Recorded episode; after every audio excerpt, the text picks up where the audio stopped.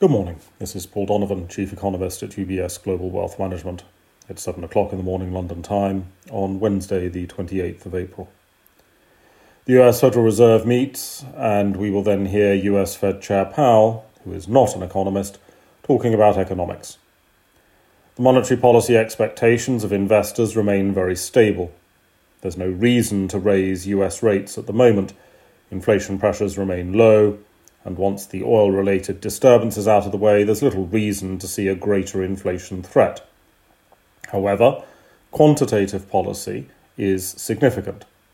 The Fed bought bonds because the financial system needed liquidity. The financial system needed liquidity because people were saving and not spending. Cash hoarded under the mattress or in a savings account needs to come from somewhere and the only somewhere it can come from, ultimately, is the US Federal Reserve. Now that the money is being pulled out from under the mattress and spent in the burger joints and bars of the United States, the need for liquidity is slowly fading.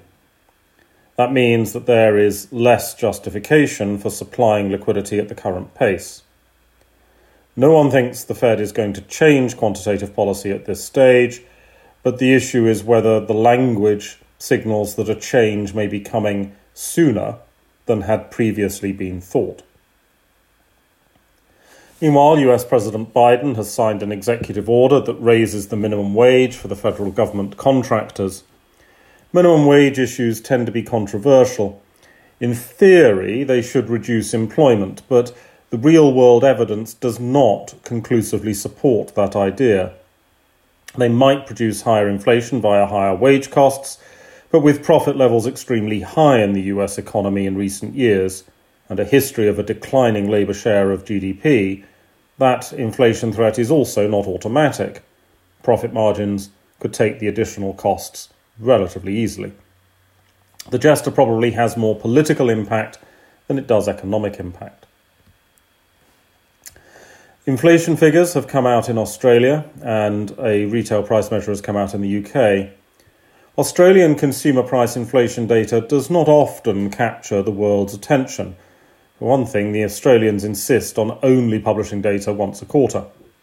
However, the Australian economy began easing pandemic restrictions relatively early.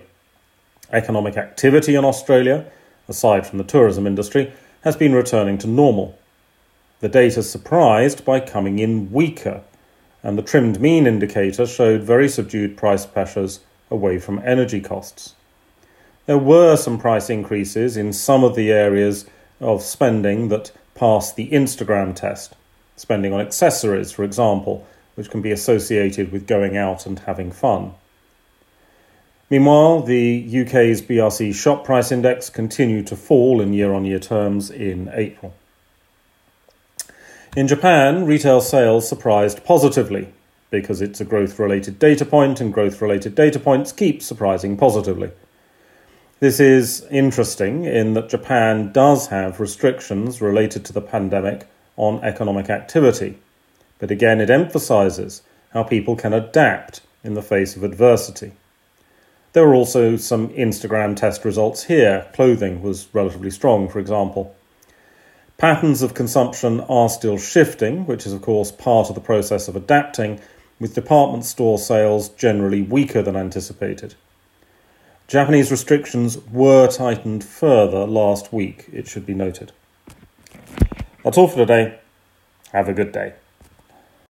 UBS Chief Investment Office's investment views are prepared and published by the global wealth management business of UBS AG or its affiliate, UBS. This material has no regard to the specific investment objectives, financial situation, or particular needs of any specific recipient and is published for informational purposes only. As a firm providing wealth management services to clients globally, UBS AG and its subsidiaries offer both investment advisory services and brokerage services. Investment advisory services and brokerage services are separate and distinct, differ in material ways, and are governed by different laws and separate arrangements. In the USA, UBS Financial Services Inc. is a subsidiary of UBS AG and a member of FINRA SIPC. For information, please visit our website at ubs.com forward slash working with us. For a full legal disclaimer applicable to the independent investment investment views produced by UBS, please visit our website at ubs.com forward slash CIO dash disclaimer.